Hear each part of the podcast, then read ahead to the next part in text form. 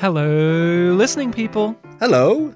Hello, Bartek. How are you going? Yeah, good. How are you? I am doing very well. I'm sitting here next to you, so I'm feeling pretty good. Sorry, I forgot to say your name. Hi, Ryan. Well, Bartek, you know, you have one job. We have a very strict formula for how we introduce the pod. And if we deviate off of it, the other one has to ridicule the person who deviated us off the meticulous introduction phase of our Pictures Pow Wow show. Oh, don't call yourself ridiculous. Yeah, I'm Dr. Ridiculous. Thank you. I've got a doctorate in evil. Ooh, remember that? That was from Dr. Horrible. That's got nothing to do with this movie.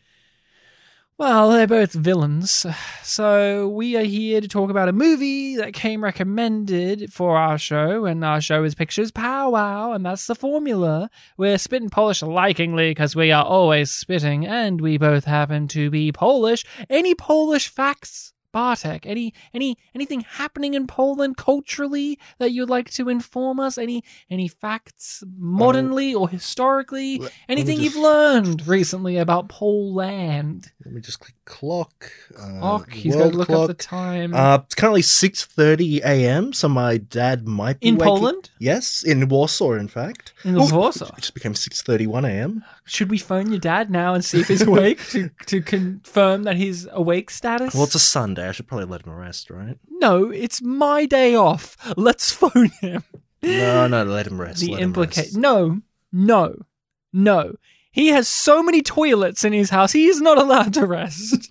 Okay, let's get real, as David Lynch would say, and talk about a film. I recommended a film. I recommended the 2017 film, Bad Genius, from Thailand. Mm-hmm. So people, if you have not seen the movie, we say that you should check it out. We are going to be talking about it in depth and spoilers, but to give you a quick plug of what it's about for you to go off and check on your own to kind of sell you on it. It is a film in which it's set in high school, and we are following a super genius mathematician, girl who uses her genius for bad by helping her fellow classmates cheat at tests for money, and things get bigger and more elaborate as it goes along, and morality is questioned, and it's very fun. I recommend you go watch it. Off you pop. Okay, now it's just for the Bad Genius viewers. Bartek, I recommended this having heard good word of mouth. Mm-hmm. I had not seen this before doing this. I just wanted to give it a go because a few years back, people were doing their "you should check these movies out" lists. Oh, 2017 hidden gems, or oh, movies that I thought were very good. And so I have no recollection of which individual person one of these videos that popped in on my radar and made me want to check it out. But I put it in my list. Bad Genius. And I remember that it was an Asian language film and that it was a comedic film about a bunch of high school kids cheating at a test, and that it was supposed to be kind of like this elaborate heist type deal. Yeah. That's all I had. So that's what I walked into. And I think that's what I pitched to you last week as well at the very end. And you seemed very excited. It was a much more basic one than that like left a lot to the imagination of like, oh man, that has potential. Yeah. And so I walked in excited, and it's my first ever Thai film that I'm aware of. Mm-hmm. Same here, actually. I've ever watched a Thai movie. And first Thailandian film. Thailandian film, as Vardek says. But I had a great time with this. I thoroughly enjoyed it. I was sitting there grinning from ear to ear.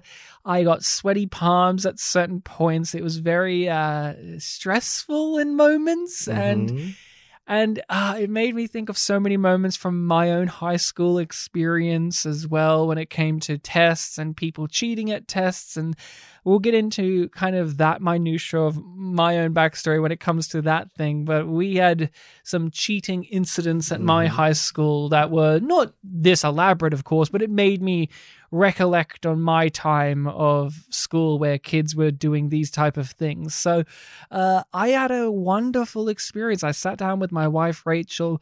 We watched this, knowing very little, just the basic tag of this. And I was surprised with how invested I became with our lead character, because I thought this was going to be one of those where I was going to enjoy more of the entire ensemble because they're all fun. Yeah. They're very fun, well-defined, but I was really drawn to our lead, and I thought the performance was great. I thought the character development and the questioning and challenging that they had to go through was very meticulously done, and I was also a little bit... it's one of those ones where I sat and went, oh, movie, you outsmarted me there.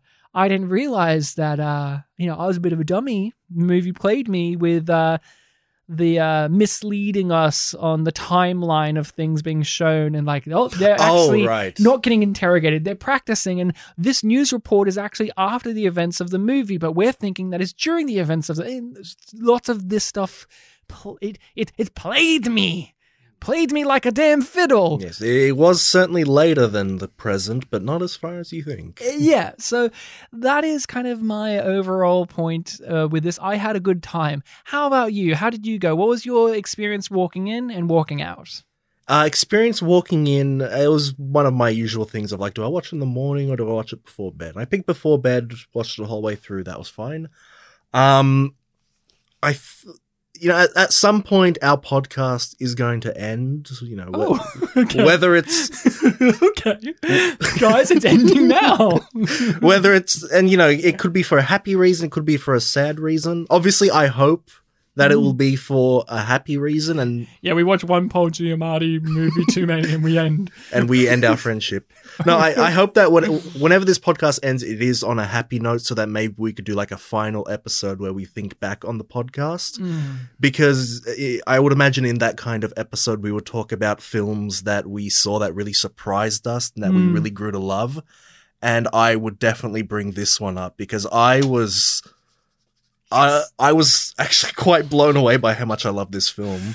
I said this to my parents. I was on the phone to them before you came. I said to them, I watched a movie last night called Bad Genius, and I told Bartek the pitch of it, and he sounded really excited. And then I watched it, and I said, I think this may be one of Bartek's favorite movies we do on the podcast because it screamed Bartek. There was this moment early on. There was this one little moment, and it may not mean anything to you, but I thought of you when it happened, which is when they're getting their school photos taken, and the girl comes over and adjusts her hair and does all of that, and then we cut to the next character being introduced, and we're introducing them via that school photo motif, and I just smiled and went, this is something I think would connect with, like, this kind of introduction of character, like that technique of doing it is something that would please Bartek. Yeah, It may not have in your moment, but I just looked at that and I just thought of you. I was like, Bartek would like this kind of fun character introduction. I was like, look, we now meet Bank and he's being introduced in the school photo and all of that stuff. And I was like going, yeah, this is the jam. But I'm glad to hear that this one really hooked you. It was one where obviously there are a lot of developments. Like here we got a basic plan. Here we got characters being established, friendship being established, the first sort of thing that they do. And just each step of the journey was really well done, like really gripping. When there's a bit of a not twist, but at the beginning, a reveal. I'm talking about like when the first cheating gets caught, like in the exam, and like the principal's telling them off, and it's like, oh, is...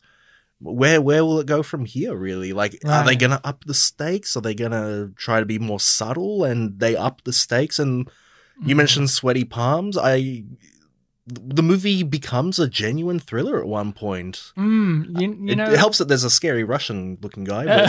But yeah. There was this moment in it where they did that. The first test where they got caught that first time, where the dumbass is obviously cheating, and the good kid tells the teacher and he doesn't really care, and so on and so forth, and like it's really they're literally sweating. It made me think about your recommendation, that Japanese movie we did about the Confessions, where I loved the audacity, like in part I loved the audacity and the twists and turns and the but that film was too bombastic for my taste. It was very stylized. This was kind of what I wish that movie was, where there's enough restraint here and focus on character whilst also leaning into the absurdity and the fun of this, because one of the things that was primal to me about this was when I was in school doing these tests, I would visualize and imagine while doing them that they were more exciting than they were, that they were these scenes from a movie where you're taking this mundane thing and making it like an Ocean's 11 and that's what that the cheating, that section with the cheating really felt like. Or even the first time when she dropped the eraser into the shoe and slid it back and all of that. It was like how I felt when I was a kid doing these tests and thinking about all of these absurd things that you could get away with, or thinking about like how can this be a high octane thing in my brain just to make myself entertained, because they were the most boring thing to me. I personally was never stressed out by tests at school. I just found them boring. And so I would visualize these things and imagine up these scenarios. And so there's that kind of childlike wonder in this movie with that of like, it made me kind of think about whoever created this may have been similar to me, where they were sitting in a classroom imagining up stuff. And they're like, wouldn't it be cool if we did like a proper thriller kind of Ocean's 11 heist type thing, but it's about kids cheating at a test. Yeah, and I'm like, that as a pitch works already. But the thing is, they go beyond the humorous idea of that, because that sounds like it could be like a great college humor video. It's like people cheating at a test, but it's done like Ocean's 11 style. But they go beyond the humorous notion that that would present and go with the actual drama that would ensue. And I thought it was, it truly enraptured me the whole time. I'm really glad that the film didn't go to any sort of plot point where something was too hard for our two genius characters, because that would have been a possibility of like, this is actually harder, I can't do this. Like, it establishes there that like these guys will get 100% in everything. it's no obstacle to them. It's no obstacle to them. It's no obstacle to the story. Watch it knowing that like, hey, effort is not a problem for them. They know what they're doing. They know how to get 100%. With that in mind, let's see what happens here. Because if they struggled, it's just like, oh, well, there it is. That's the end. The one thing that they do well is obviously the struggles that they have are moral struggles. She becomes uncomfortable with what she's becoming after a certain point, and the dangers ensued, and the fact that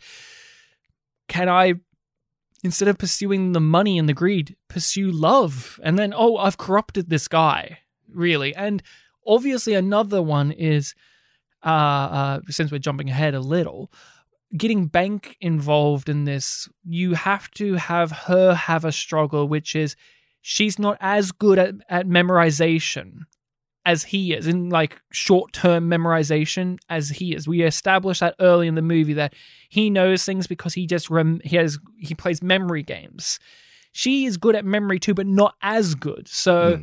having that threaded through as a minor weakness for her. So when she is having to do it all on her own, you actually do feel the dread and the worry and the confusion and the suspense for her, because there is that thing of you don't want them to be too perfect, because obviously they're going to nail the tests. Yeah. But when she's in the Sydney setting, it's not about her just having to nail the tests. It's about her nailing them in time and memorizing all of this now. It's no longer just, I do this part, you do that part. That was where the minor character flaw became a bigger concern rather than it was before, where before you're like, oh man, it's just a little thing. She's still got pretty good memory, but now she's going to have to remember double the amount she was supposed to. And that was heart-racing. On top of everything else she's worrying about. Yeah. On top of it also being a suspect, and also her other weakness, she can't vomit on cue. Oh man, that scene. That was fucking brutal. That scene with the pencil, I was thinking like, oh, we should have recommended this for October, I reckon. Oh, jeez Louise. But let's pull back a bit. Let's go to the kind of opening sections of the movie. Mm-hmm. You knew what the general loose premise was, but how was it for you in the opening stages of this when it was kind of unfurling itself? How did you approach it and feel about it? Well, like you, this is the first time I've seen a Thai film. And obviously as someone who does enjoy, world cinema, not necessarily saying that I'm, you know, the biggest connoisseur of it, but I do enjoy seeing films from other cultures. There was this sense in me that, is wariness the right word? This is a culture that I'm unfamiliar with. Mm. Like if we were watching, you know, a Bollywood film, I've seen enough Bollywood films. You're worried about lack of cultural contexts? In a way, yes. Part of my goal in this was to see if I could pick up on something. Mm. And, you know, one of the interesting things was like, oh, these characters all have, like, names I recognize. Like, obviously not the actors themselves. They have very long names that, you know, took me a second to pronounce. But, you know, we have Lynn, Grace, Pat, and Bank, a bit less so, but it's still, you know, it's still a word an easier name, yeah. Yeah, so just trying to understand, like, okay, so Thailand, maybe there's some sort of Western influence going on, but then there are also some things that are very similar to, you know, Japanese stuff. And I remember after the movie, did a very simple simple Google of, like, Thailand culture. And the first result I got mentioned a couple of things. It's like, oh, this is kind of interesting. Like, this is a culture that has a big thing about saving face and shame, thing like that. There was one thing I read that put the initial, like, you know, racer in the shoe test cheating thing, made it interesting.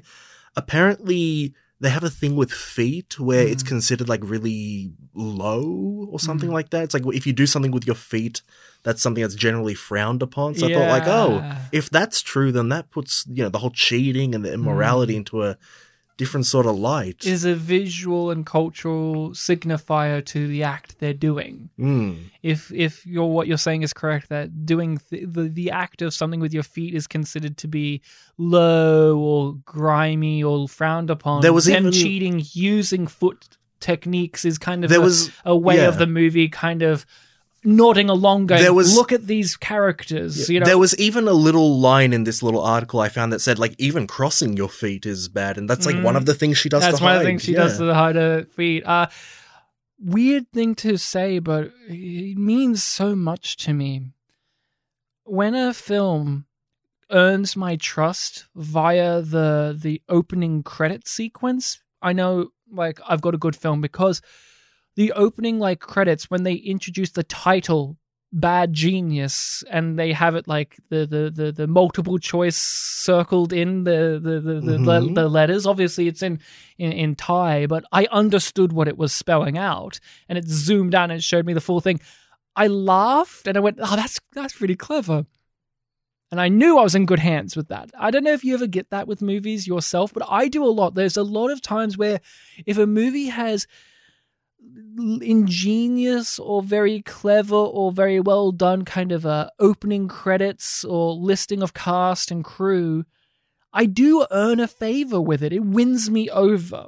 If it's, thematically tied to the film, then for sure I can see that being a good thing. Because I thought I was really clever, and then the end credits with all the, like, names being, you know, written in, like, school papers, and I thought that was really, really well done. And so when they were, like, circling the answers on the multiple choices, I'm like, oh my God, is this going to write out the full fucking title? And then it did, and I was really happy. It won me over. When I was watching it early, I was thinking, okay, so we're introducing our main character and she's this social outcast. I was thinking, okay, she's going to be the social outcast that nobody likes.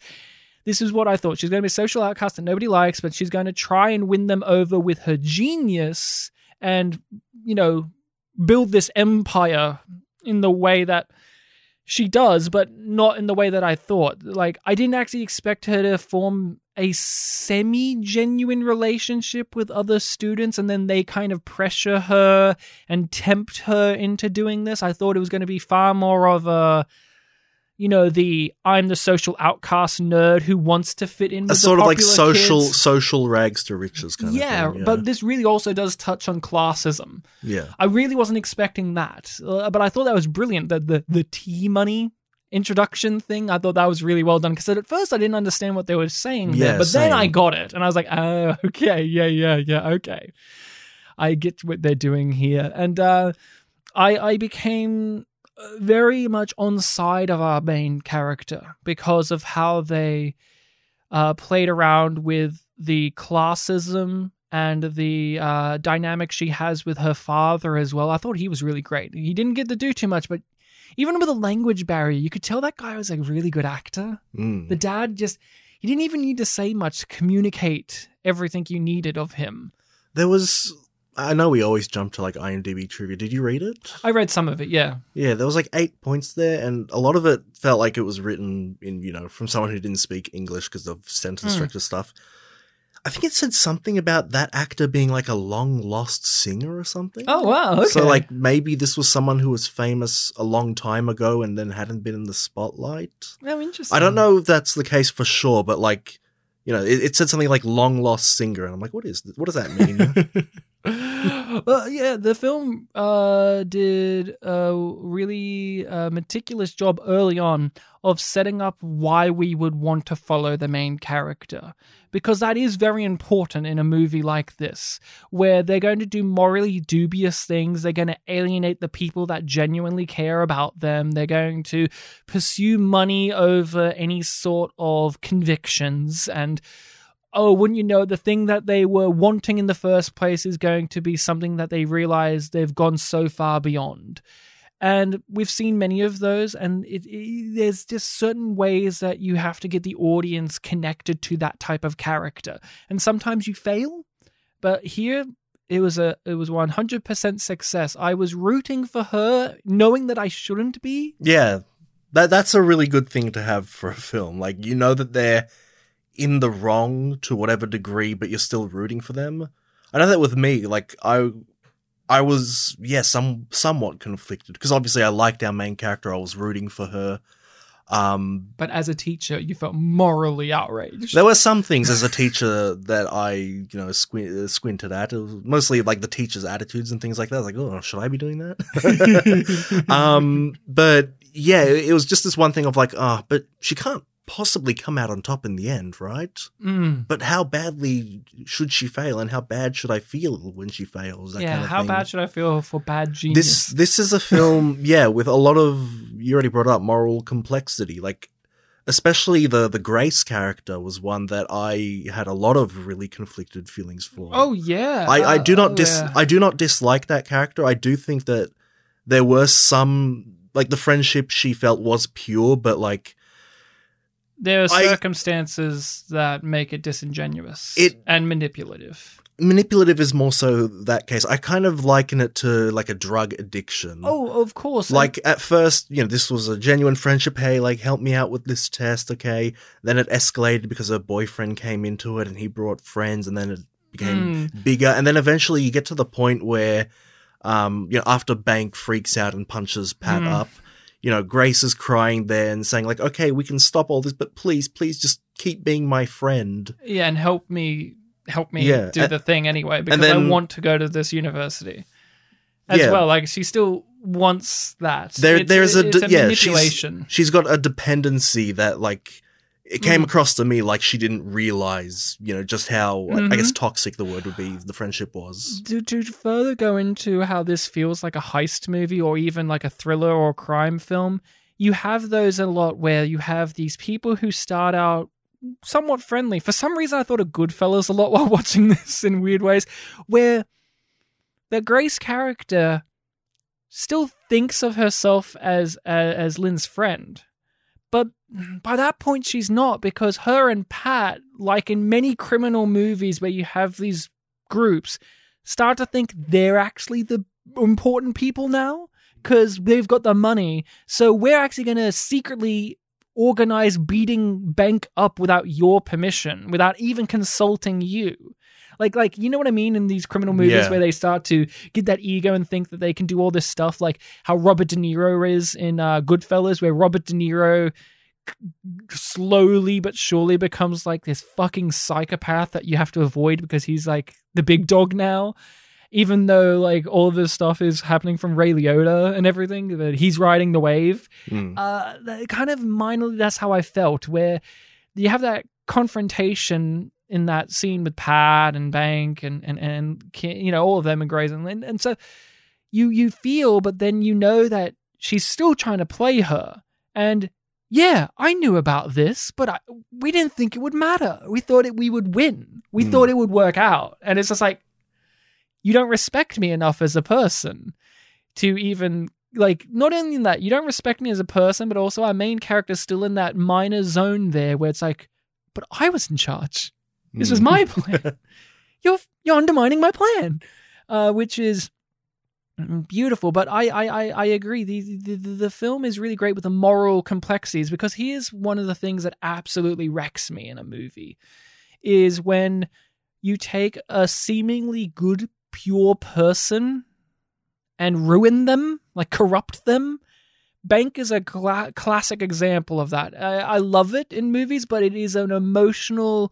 If you are a movie maker or a writer and you want to know how to pull at my strings, make characters like Bank, because I related to him. I was thinking, this guy's a hero in another movie that we would be watching, and he's corrupted by these figures, but he seems like a good guy. But then by the end, they've not only ruined him, they've made him eviler than any of them, and that was really hard to watch, but it was earned. Yeah, it was like, yeah, that last scene was basically like the villain origin story's last scene. it was Sam Jackson in Unbreakable. No, not really, but like, that is for me as a tool or a storytelling thing. That always hits. Usually that really hits when you take a what was a once morally pure person and you corrupt them in a way where showing our main character doing it too, because that's the thing. You are so in the shoes of our main person and you're rooting for them even though you know you shouldn't be. And then you're so caught along in the motion of it all like they are. And then when you stop to think about it like our main characters, you realize, look at the cost of this. It's not just... The threat of being caught, it's look at what we've done to the one good student in this entire film. We've made him a diabolical villain who's not only willing to ruin his own life further, but the main characters, but he doesn't even care. And he used to be a character that cared. Very much so, yeah. I mean, since we're talking about that, what did you think about... the Bank side of this story? I mean, what did you think about that? Because they introduce him a little later.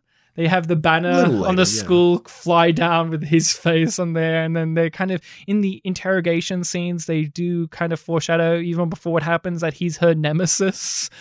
Yeah. Nemesis or rival. I think he even literally says like rival. At some point. Yeah. I do agree.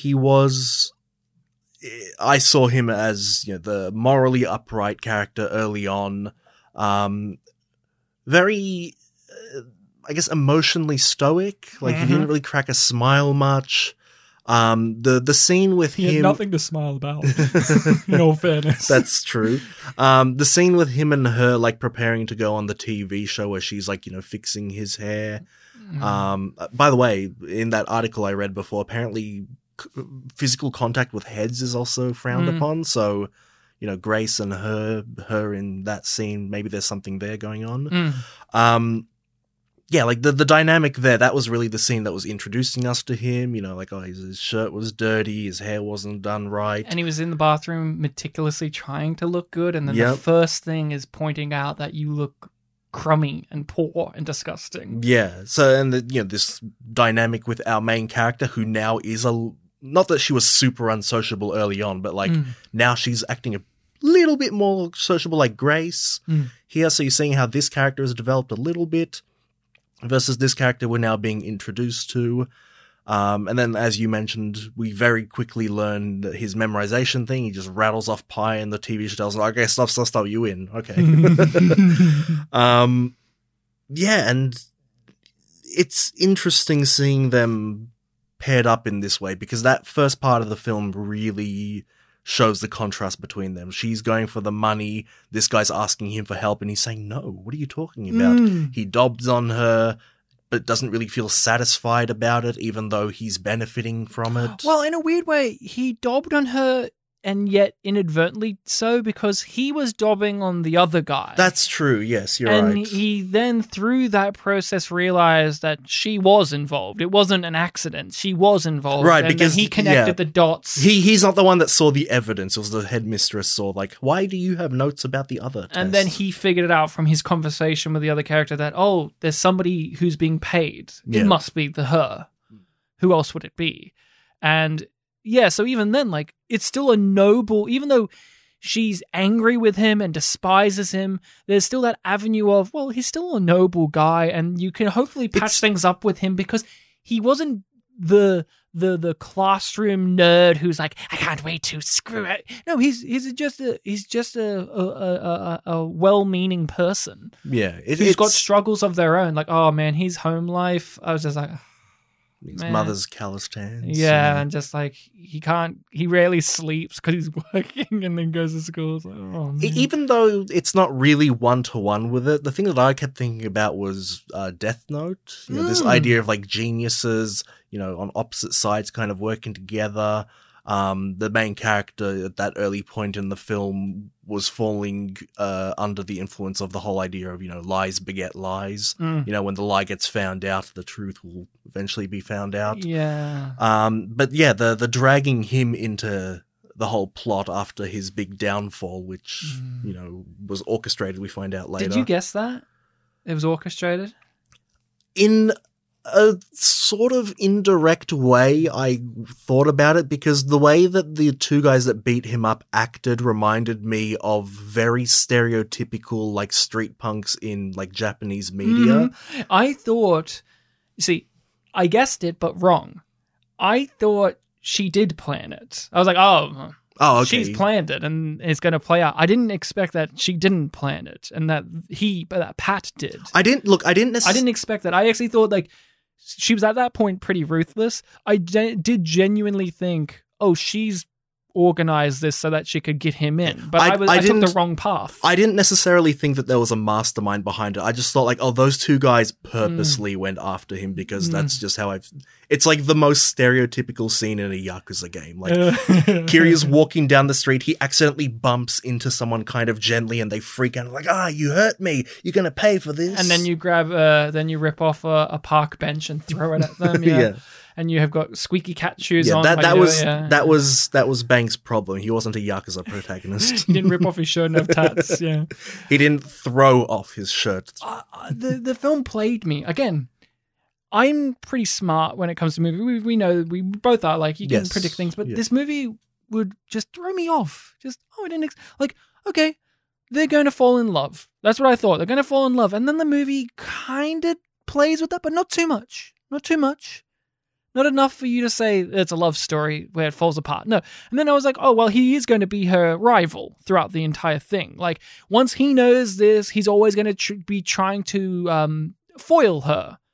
No, not really. Like, you know, minorly. And then, no, and then he gets swept in. I was like, oh, he's in on it. I didn't expect that. I didn't genuinely, because there was this thing where, yeah, like, that's true. Why is he in the interrogation?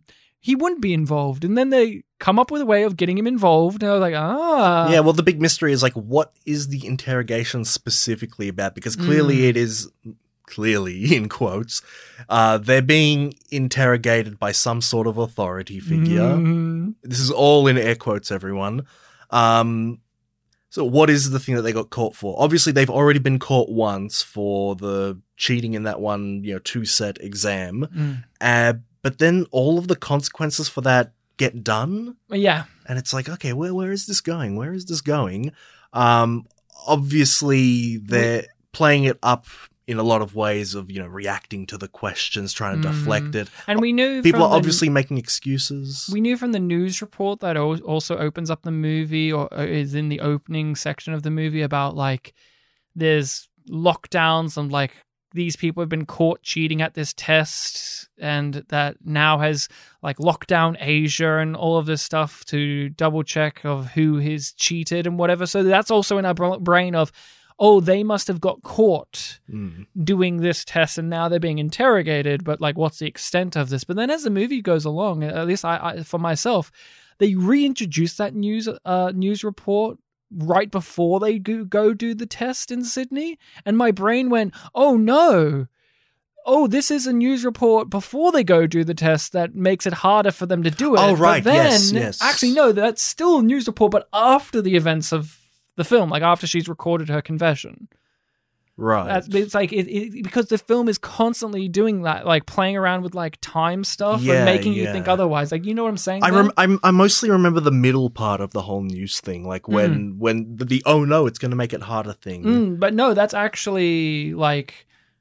that those news reports are about what she confesses to at the very end of the movie. Right. And how everyone gets fucked over because she refuses to do what Bank wants. But you are given that at the beginning and the middle of the film, and both the beginning and the middle are making you believe something completely different. But by the end, you're like, oh, okay, here we go. Yep.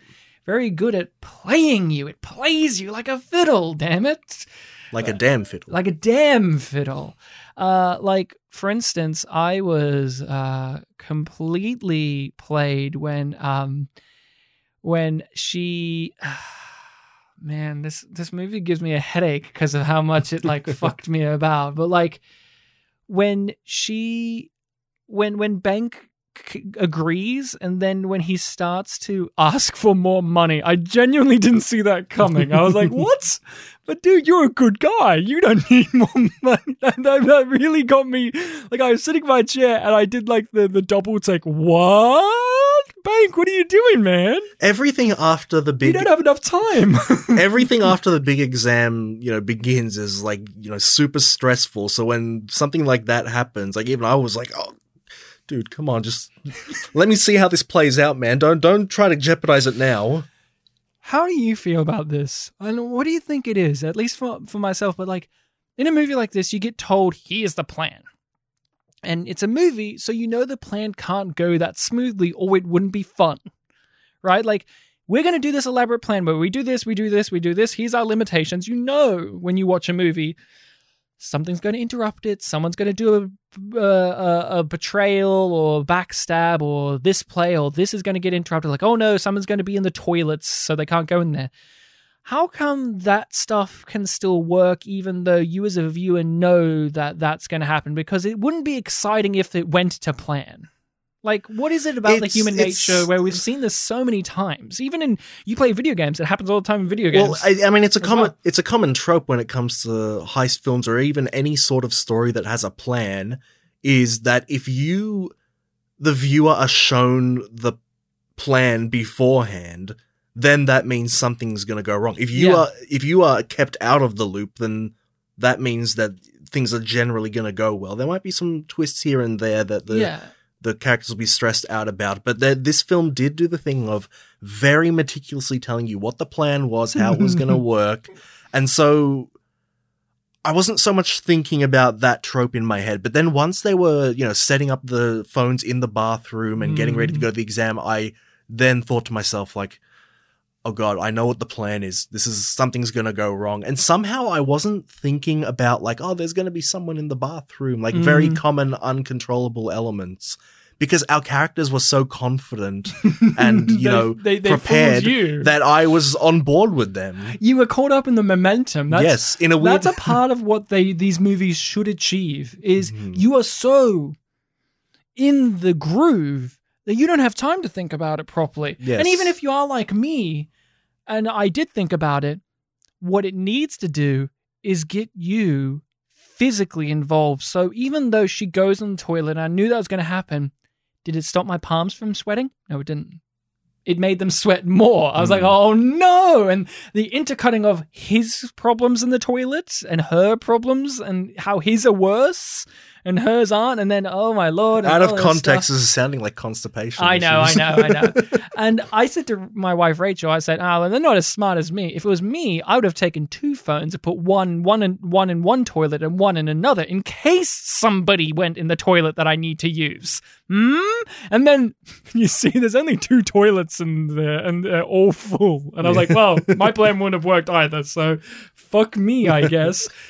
We're talking a lot about like all the meticulous heisty stuff, but what about the comedy of the movie? Did you find, I mean, what were some kind of comedic moments for you? Because this does have a comedy bent to it, especially at least for me in the filmmaking style, like the choices of music, or like I had a particular laugh when it faded to black and faded back up, and Grace grabbed out that nice can of Pepsi and did like the clink and drinking it and smiled like, ah, and I was like, what is this? And then like zooms out and she's like, how was that? Was that good? She likes acting, yeah. I thought that was really, really well done. That was a big laugh from me because I rolled my eyes and then I went, oh, here we go. And then I went, oh no, they've actually given it a context. Great. It's Pepsi, so she's being Shah Rukh Khan. Yeah, yeah. Yeah, I think you kind of nailed there by saying like the style of the film. A lot of things it does is just funny because I'm actually kind of struggling to pick a specific moment, but I know that throughout the film, I was like, you know, grinning maniacally, metaphorically rubbing my hands together like, oh yeah, where's this going? You know, and I was watching it on SBS On Demand, so I had ads, breaks, yeah. And paused it a few times to get up, go do something. And I just kept thinking like, oh man, I want to know what happens next. I thought Pat would have given you a lot of joy. He was especially when he was Pat Jobs when he did his little seminar. When the trivia said like this was inspired by Steve Jobs, I was like, no shit.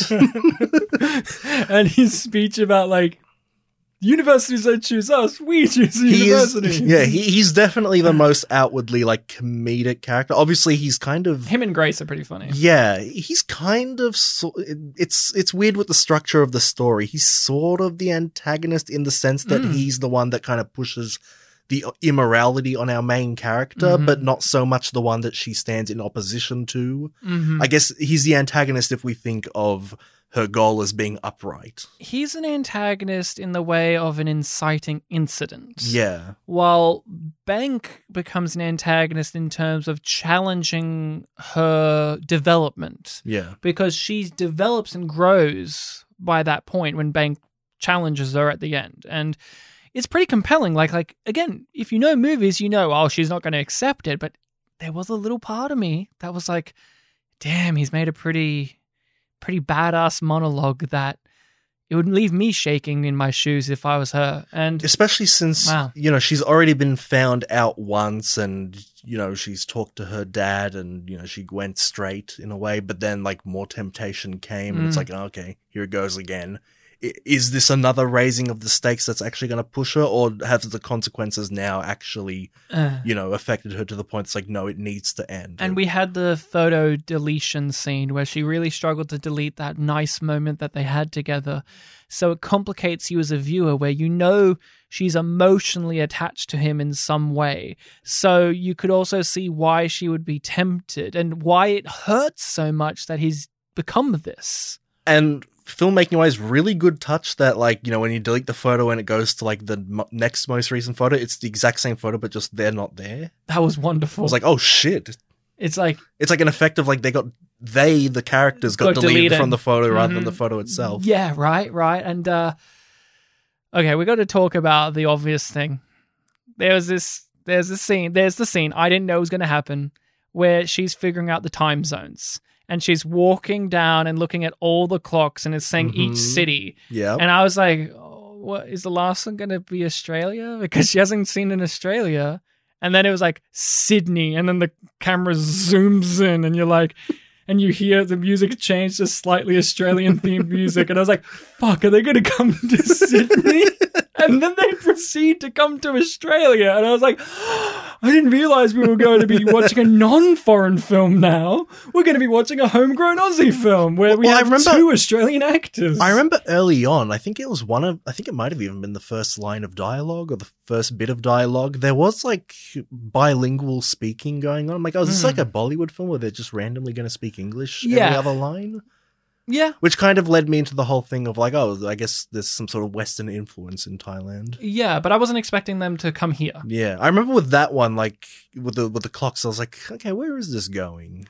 Right. And then when she like, you know, pinpointed Australia, it's like, it's going to happen there first. I'm like, oh, of course, because Australia is one of the countries that's ahead of the rest of the world in terms of time zones because it's on the east side of the map. Yeah. Yeah, and it's not too far from Thailand, so the 4-hour difference. Yeah, it made sense because Asia and Australia, Australia's just a bit more to the right if you're talking. Yeah.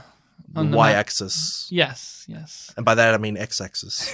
Thank you, Martin. Sorry, I'm a genius. Where is it on longitude and latitude? Lower to the right.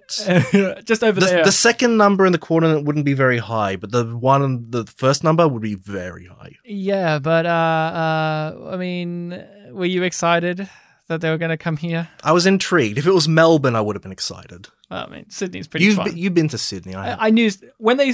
I've been on the Harbour Bridge. I got fucking confused. I'm not a huge Sydney expert. I didn't live there. I've just visited there several times. I want to know what fucking university they were at, because then she walks to a train station and it's Redfern train station. I'm like, wait. This fucking high prestigious, like top-notch security test at this lavish university in Redfern? I don't believe that. For some reason, I don't believe that. It might have been some romper stomper shenanigans where, romper stomper, they say it's at this train station, but it's actually at this one. It's at Richmond, yeah. Yeah, and it's like film trickery. But, oh, man, I was so keen. And you know what? They did a good job. The film isn't the highest budget. There's some things where you go, it's a little low budget or whatever. But, not too bad when they came to Australia. I thought it looked pretty decent and they used the locations well. I kind of looked and went, I know that place. They did a good job of capturing it for the small sections that they could. And we made a little comment about it, but the Russian guy was great. I just loved seeing him like mean mugging and walking and stomping around and being like, where is she? In retrospect, yeah, he was a lot more like the...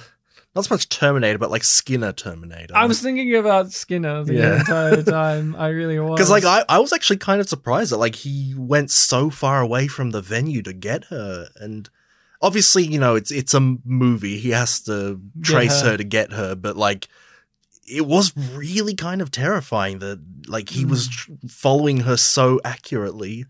Yeah, and I loved... the moment where he gets her, she throws up, and then she puts the phone in that person's handbag and she succeeded. She got away with it just in the nick of time. At first, when she was buying things from the vending machine, I'm like, what the fuck are you doing? Because she can't fake vomiting. Eventually when she bought the drink, I'm like, oh, okay, there's going to be chunks. How did you feel? You went, oh, I know that drink. That's in my local Woolworths. One of those milk things. Oh, was it Up and Go? I think it was Up and Go. I can't remember if it was Up and Go or Centaurum or something, but yeah, it was. I didn't read what it was, but I was I know. I don't get them, but I know those. Yeah, same. And this isn't to make any kind of comment, but it made sense because whenever I see people getting them from vending machines, it's always at that one end of the train station. It's never in the middle. It's always at that one fucking end. And I just laughed because I was like, that's a weirdly little accurate thing. Now, to tie into my personal things with cheating. Yeah, I've been looking forward to this. When I was in high school, we did science and I was friends with a lot of people, but my main core of friends were the top students, the science maths students. So I was English and arts and all of that. Of course, I did drama and art and photography and English. And you were a good French boy too, weren't you? I did French only for 1 year because then the teacher retired. And so then they had no new teacher for French, so they didn't teach it. But yes, I was good in French. Oui, oui. That's French for yes. I was not really the most interested in science. I wasn't bad at it, but I just wasn't interested. But there was this really big test in year 10. Mm-hmm. We had a school certificate and that was a big deal back in the day, but it's no longer a thing that exists. And so it was there was this level of this is really important, but also not important because it's we're doing this for a certificate that will no longer mean anything. So, and I did the test fine. And then I found out there was a big hoopla. There was a big deal. There was a whole saga. And I got dragged in and asked a bunch of questions from some teachers. Mm. And I didn't know the context because I was completely out of the loop. But there were clearly teachers asking questions in covert ways to find out if I cheated at the test. Or if I was it wasn't even if I cheated. It was they were probing me without giving me any actual information of, am I a part of it? some cheating. They didn't believe that I cheated because my results lined up too well with how I usually did. Mm-hmm. But there was a clear air of, he knows people who are involved. He might know. Yeah. What happened was, sorry guys, my friends, my genius friends, they banded together with some other kids to cheat at the test, using their smart skills to do somewhat similar, not this elaborate, but obviously yeah. do things to cheat at the test, and they got caught. And it was a whole big deal. And my friends, and they're still my friends, but they didn't involve me. They didn't involve me because they didn't see a reason to. They were like, well, you don't, it was no offense given, but it kind of was offensive. They're just like, well, you weren't good enough to get involved in this. Yeah, you weren't smart enough to cheat to get better results. And no joke, I was super offended, and to this day, I still mock them for that, because I'm not a cheater. Like, I never cheated in these tests. I didn't see the need to. I was always an average student, maybe a higher average, but I always worked hard and I did my best, and if I didn't do well, that's just on me, but I never cheated. But I laughed. Do you hear that, Ryan's high school? Yeah, Kempsey High. Yeah, say it again, Ryan, just so that they really get it. I never cheated. Yeah, see? Okay. please.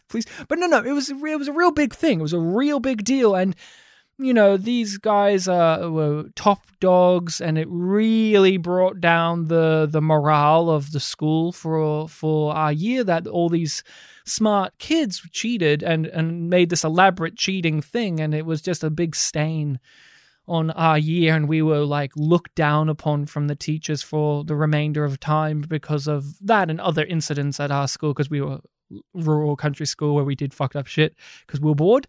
But I remember just that moment, and I always ridiculed my friends, being like, oh, you think you're so fucking smart. You couldn't be smart enough to even cheat at a test and not get caught. Like, I always made fun of that. Like, not only were you dumb enough to cheat, but you weren't even smart enough not to get caught. Like, if you're going to do it, and I would point this out, I know dumbasses in our year that get away with cheating, you know? That's the thing that really grinded my gears. You guys are so fucking smart, and you couldn't even get away with it.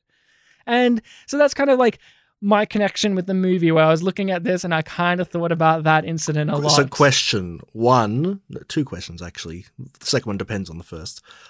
You going to recommend this film to them? And two, how excited are you to recommend it to them? Very excited. I got an idea. Yep. If we ever had a movie night, and I mean a long movie night, because this movie is long. Yeah, it's just over 2 hours. Just barely over 2 hours. If we had a movie day, this is people... You don't have to do all three of these movies, but I recommend pairing some of these. Bad Genius, Confessions, the Japanese film from 2010, was it? Whenever it was. I can't remember. And Handmaiden. Okay. I feel like all three of these movies would be good back-to-back, because they're all Asian language films. They all really play around with dynamics of morality and character and storytelling. They're not afraid to flip what the viewer understood to be the story around and twist and turns and all of that. I feel like you would play these movies back-to-back and have a really good time. Yeah, especially if you're in a group that's, like, actually going to pay attention. Yeah. Like, not just, like, chat and maybe... Oh, no. Like, if you're, like... Yeah, and that's always harder with foreign... If you're going to sit down and watch foreign movies with subtitles, you're not going to do it when your mates are drinking beers and having pizzas and, like, talking and chatting. You're going to... But do you agree? I mean, we've covered all three of these films. I feel like all three of them kind of would be a great companions for one another. There's a lot of really clever things happening in all three of these films, yeah. In terms of cheating on my end... Bartek School, listen to this. The closest thing that I can think of and was, I think, also Year 10 Science. Something about Year 10 Science. I remember... I think this might be two incidences.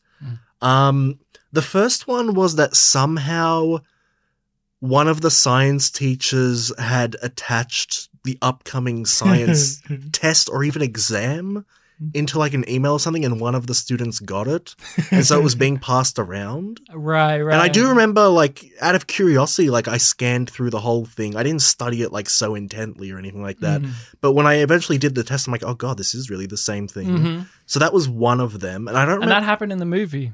Right, when they're doing their first it's like exam, and it's like, hey, this is Mrs. thing that we studied. In cases where, like, you know, you're getting old practice exams to do the tests, you know, they gave them the actual upcoming test in the film, and that's, like, one idea that's like, oh, well, if they're being corrupt, you know, we'll be corrupt. Yeah. And the other one that I can remember, and this is something that was kind of forced upon me in a way. Listen to this school. Yeah, I was sitting next to this one kid, I won't say his name, but his name was Daniel. And I wasn't, like, really friends with him or anything. He was, like, a guy that came partway into the year. I was sitting next to him during this exam, and it was one of those two tables where, you know, we're right next to each other. We didn't have our own desks. And we were doing the science test. I think it was just a normal test.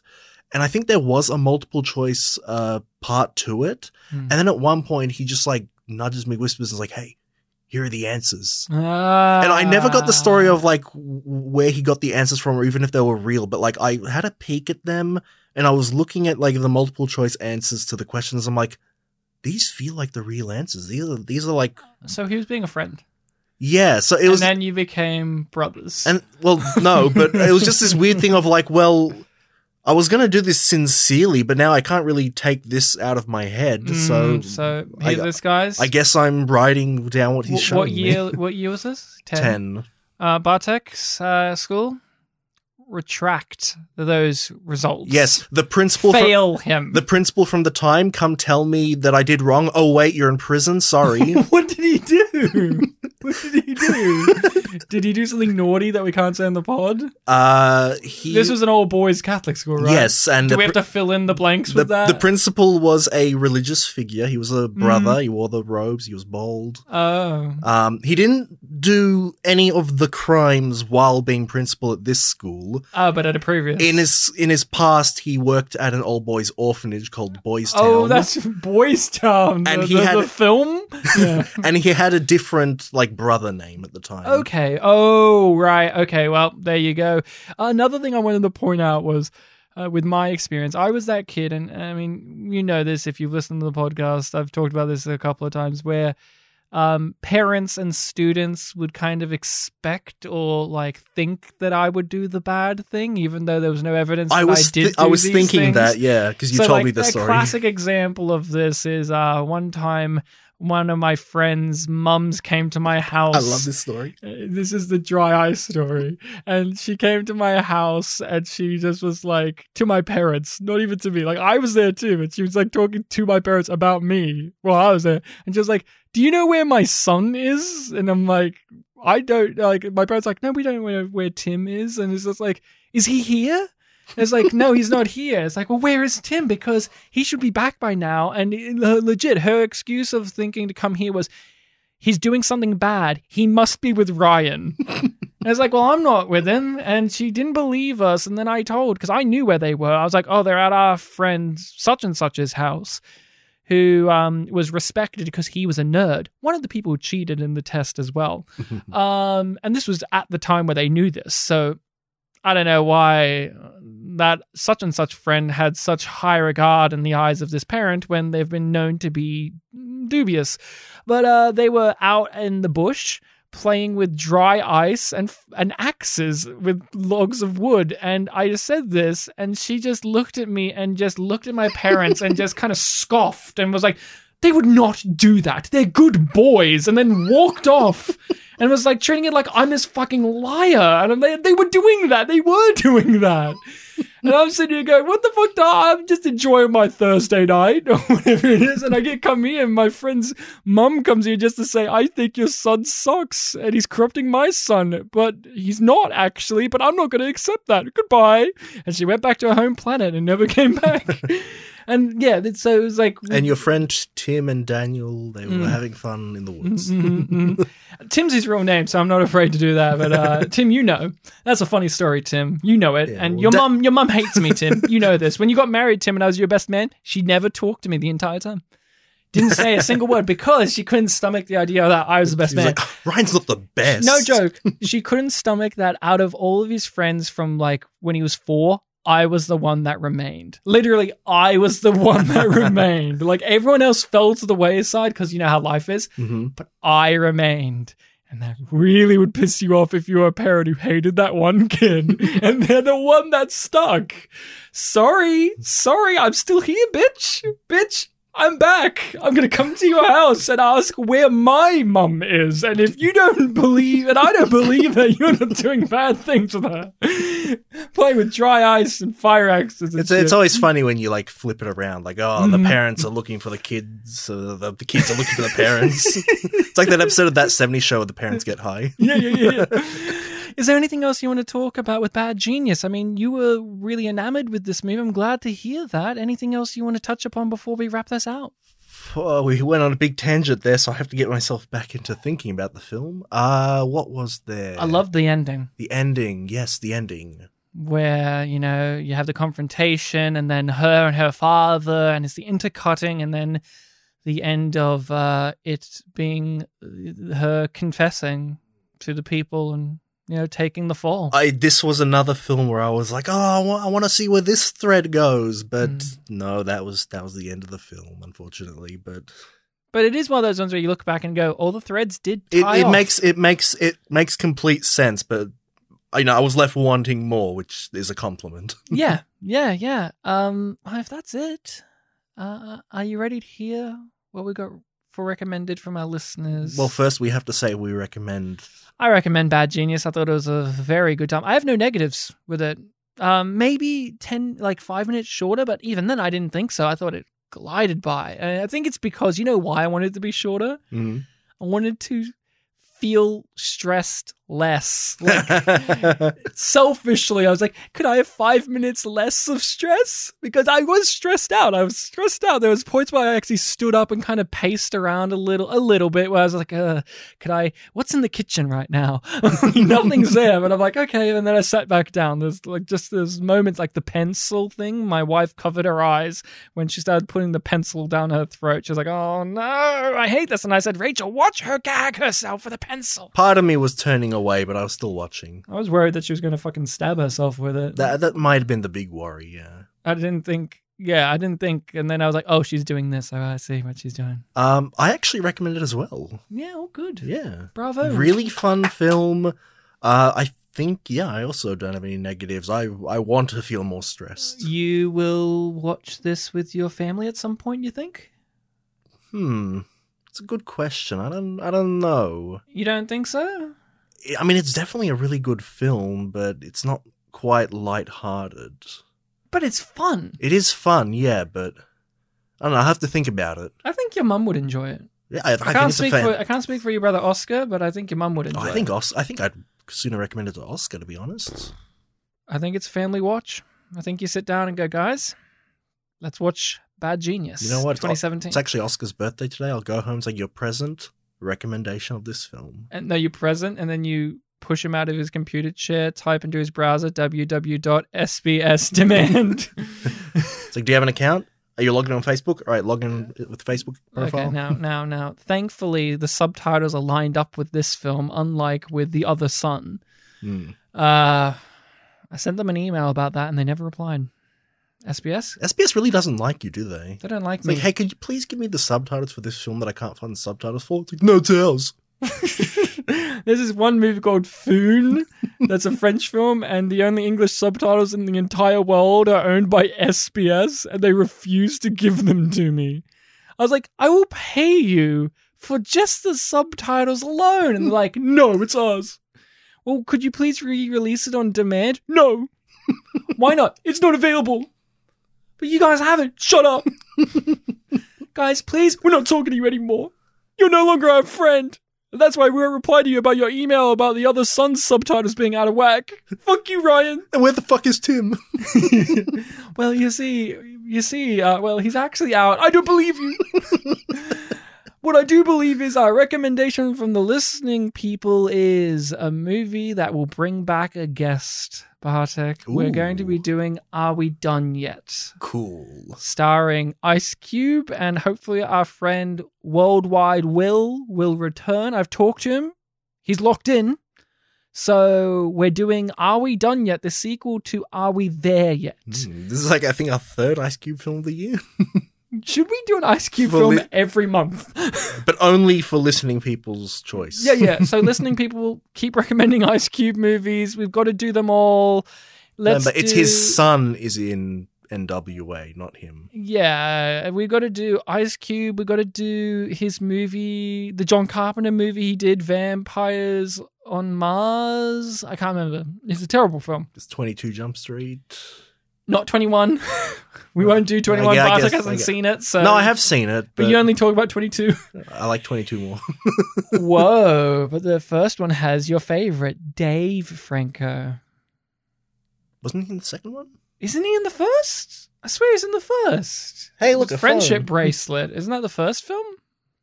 Well, we'll find out next time on Pictures Pow Wow. Are we done yet? Yes, are we done yet? You can find us on the social medias of your choice, Facebook and Twitter. Those are the ones of your choice, no others.